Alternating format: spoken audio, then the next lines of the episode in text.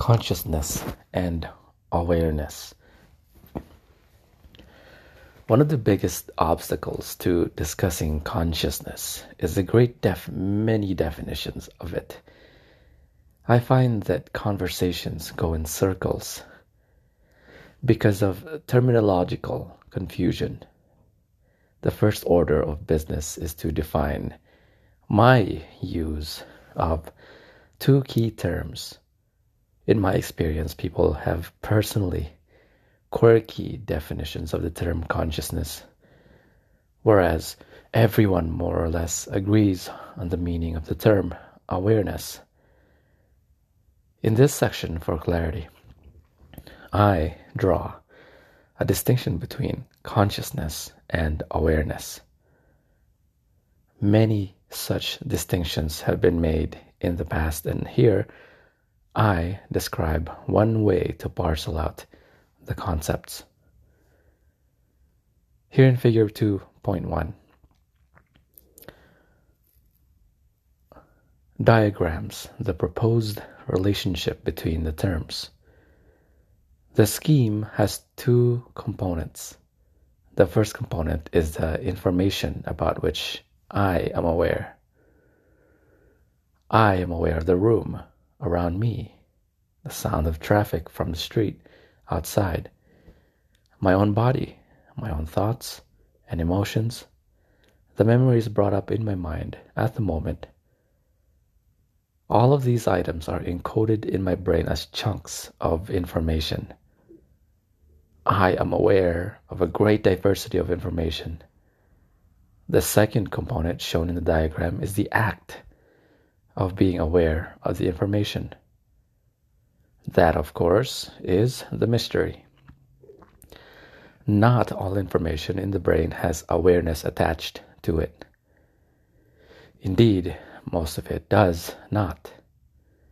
Some extra thing or process must be required to make me aware of a specific chunk of information in my brain at a particular time. As shown in the diagram, same diagram, I use the term consciousness and inclusively. It refers both to the information about which I am aware and to the process of being aware of it. In this scheme, consciousness is the more general term and awareness the more specific. Consciousness encompasses the whole of personal experience at any moment whereas awareness applies only to one part, an act of experience, the act rather of experiencing. I acknowledge, however, that other people may have alternate alternative definitions. I hope the present definitions will help to avoid certain types of confusion. For example, some thinkers have insisted to me, quote, to explain consciousness, you must explain how I experience color, touch, temperature, and raw sensory feeling of the world. Unquote. Others have insisted, quote, to explain consciousness, you must explain how I know who I am, how I am, how I know that I am there, how I know that I am a person distinct from the rest of the world. Unquote. Yet Others have said, quote, to explain consciousness, you must explain memory, because calling up memories gives me my self-identity, unquote. Each of these suggestions involves an awareness of a specific type of knowledge. Explaining self-knowledge, for example, is in principle easy. A computer also, quote-unquote, knows what it is it has an information file on its own specifications. It has a memory of its prior states. Self-knowledge is merely another category of knowledge. How knowledge can be encoded in the brain is not fundamentally mysterious, but how we become aware of the information is. Whether I am aware of myself as a person or aware of the feel of a cool breeze or aware of a color or aware of an emotion The awareness itself is the mystery to be explained, not the specific knowledge about which I am aware. The purpose of this book is not to explain the content of consciousness. It is not to explain the knowledge that generally composes consciousness. It is not to explain memories or self-understanding or emotion or vision or touch. The purpose of this book is to present a theory of awareness. How can we become aware of any information at all? What is added to produce awareness? I will argue that the added ingredient is itself information. It is information of a specific type that serves a specific function. The following sections begin with the relationship between awareness and information and gradually build to the attention schema theory.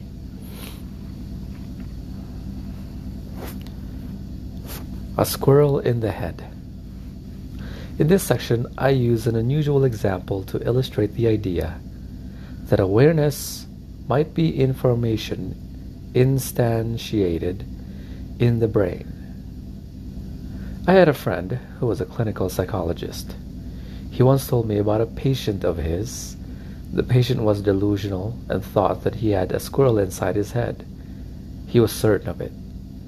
No argument could convince him otherwise. He might agree that the condition was physically impossible or illogical, but his squirrelness transcended physics or logic. You could ask him why he was so convinced, and he would report that the squirrel had nothing to do with him being convinced or not. You could ask him if he felt fur and claw on the inside of his skull, and he would say, although the squirrel did have fur and claws, his belief had nothing to do with sensing those features. The squirrel was simply there. He knew it. He had direct access to his squirrelness. Instead of Descartes' famous phrase, cogito ergo sum, this man's slogan could have been, squirrel ergo squirrel. Or to be technical, scurida ergo scurida. The squirrel in the man's head possesses two, rather poses two intellectual problems. We might call them the easy problem and the hard problem. The easy problem is to figure out how a brain might arrive at that conclusion with such certainty the brain is an information processing device. Not all information available to it and not all its internal processes are perfect. When a person inter- introspects his or her brain is accessing internal data. If the internal data is wrong or unrealistic, the brain will arrive at a wrong or unrealistic conclusion. Not only might the conclusion be wrong, but the brain might incorrectly assign a high degree of certainty to it. Level of certainty is, after all, a computation that all computations can go awry. People have been known to be dead certain of patently, patently ridiculous and false information. All of these errors in computation are understandable, at least in general terms. The man's brain had evidently constructed a description of a squirrel in his head, complete with bushy tail, claws, and beady eyes. His cognitive machinery accessed that description, incorrectly assigned a high certainty of reality to it, and reported it. So much for the easy problem. But then there is a hard problem. How can a brain, a mere assemblage of neurons, result in an actual squirrel inside the man's head. How is the squirrel produced? Where does the fur come from? Where do the claws, the tail, and the beady little eyes come from? How does it all, that rich, complex squirrel stuff emerge? And now that is a very hard problem indeed. It seems physically impossible. No known process can lead from neuronal circuitry to squirrel. What is the magic? If we all shared that man's delusion, if it were a ubiquitous fixture of the human brain, if it were evolutionarily built into us, we would be scientifically stumped by that hard problem.